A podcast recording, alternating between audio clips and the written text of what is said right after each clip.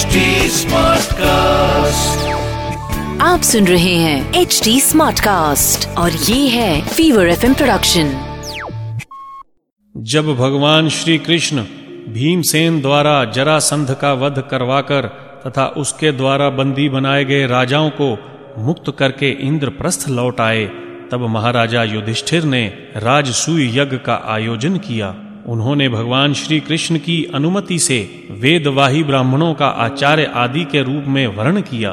धर्मराज युधिष्ठिर ने सभी प्रधान ऋषियों के साथ द्रोणाचार्य, भीष्म पितामह, कृपाचार्य, धृतराष्ट्र, दुर्योधन तथा विदुर आदि को भी यज्ञ में आमंत्रित किया। राजसूय यज्ञ का दर्शन करने के लिए देश विदेश के सब राजा, उनके मंत्री तथा ब्राह्मण, क्षत्रिय, वैश्य, शूद्र सब के सब वहाँ आए। ब्राह्मणों ने सोने के हलों से यज्ञ भूमि को जुतवाकर राजा युधिष्ठिर को शस्त्रानुसार यज्ञ की दीक्षा दी। यज्ञ के सब पात्र सोने के बने हुए थे। विधि पूर्वक यज्ञ कार्य प्रारंभ हुआ। अब सभासद लोग इस विषय पर विचार करने लगे कि सदस्यों में अग्र पूजा किसकी होनी चाहिए। जितनी मति थी, उतने मत। इसीलिए सर्वसम्मति से कोई निर्णय ना हो सका। सहदेव ने कहा, यदुवंश शिरोमणि, भगवान श्री कृष्ण ही अग्र पूजा के अधिकारी हैं। यह सारा विश्व ही श्री कृष्ण का रूप है। समस्त यज्ञ ही श्री कृष्ण स्वरूप ही हैं। ये अपने संकल्प से ही जगत की सृष्टि, पालन और संहार करते हैं। इसीलिए सबसे महान भगवान श्री कृष्ण की ही अग्र पूजा होनी चाहिए।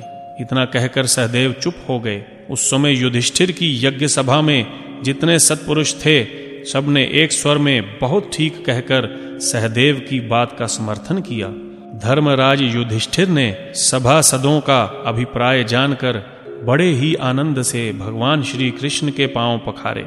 उस समय देवताओं ने आकाश से पुष्पों की वर्षा की। अपने आसन पर बैठा शिशुपाल यह सब देख रहा था। भगवान श्री कृष्ण की अग्र पूजा देखकर वह मन ही मन जल भुन गया। उसने कहा, सभासदो, आप लोग अग्र पूजा के अधिकारी पात्र का चयन करने में सर्वथा असमर्थ रहे। बालक सहदेव के कहने पर आप लोग कृष्ण की अग्र पूजा कर रहे हैं, जो कदापि उचित नहीं है। यहाँ पर बड़े बड़े तपस्वी, ज्ञानी, ब्रह्मनिष्ठ महात्मा बैठे हुए हैं, जिनकी पूजा लोकपाल भी करते हैं। उनको छोड़कर यह कुल कलंक ग्वाला, भला अग्र पूजा का अधिकारी कैसे हो सकता है?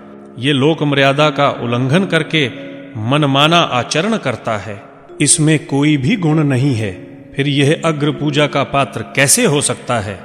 इस प्रकार शिशुपाल ने भगवान श्री कृष्ण को और भी बहुत सी खरी खोटी सुनाई। सभासदों के लिए शिशुपाल की बात सुनना असहन हो गया।